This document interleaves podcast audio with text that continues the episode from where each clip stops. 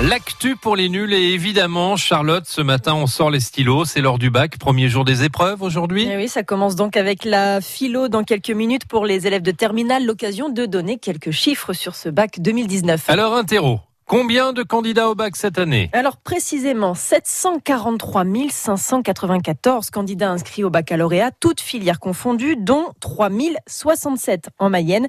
Plus de la moitié des candidats passent le bac général, un quart le bac professionnel et 21% le bac technologique. Et cette année, le record du plus jeune candidat est battu. Et oui, le plus jeune candidat a 11 ans et 7 mois, un petit génie qui est déjà en terminale S scolarisé dans l'académie de Versailles. Il bat donc le record du plus jeune candidat. La précédente, c'était l'année dernière. Elle avait 11 ans et 10 mois, ah, donc beaucoup, 3 mois de plus, dommage. Le candidat le plus âgé cette année a 77 ans et il passe l'examen dans l'Académie de Dijon. Et les quelques 743 000 candidats vont plancher sur les mêmes épreuves un petit peu partout en France. Oui, dans plus de 4600 centres d'examen en France et dans 93 pays étrangers.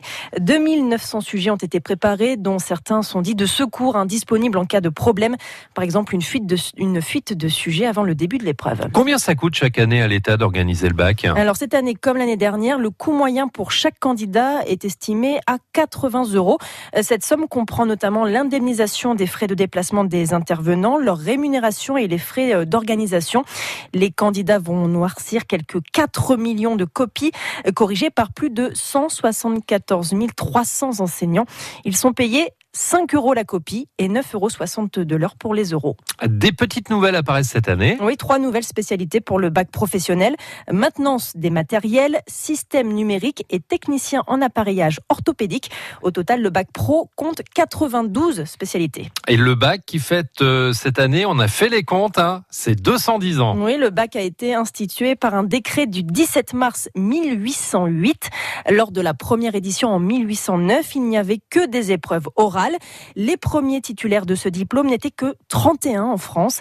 La première bachelière Julie Victoire Daubier a décroché son diplôme en 1861 à 37 ans. Et depuis 7 ans, le taux de réussite au bac dépasse les 80%. Oui, l'année dernière, 88,2% des candidats ont empoché le diplôme. En 1945, il n'y avait que 3% des jeunes qui décrochaient ce diplôme et moins d'un tiers dans les années 80. Mais cette année, les syndicats de l'éducation nationale appellent les enseignants à la grève. Oui, à la grève de la surveillance des épreuves pour protester contre la réforme du bac. Mais le ministère assure que tout a été prévu pour que les épreuves se déroulent normalement. L'actu pour les nuls.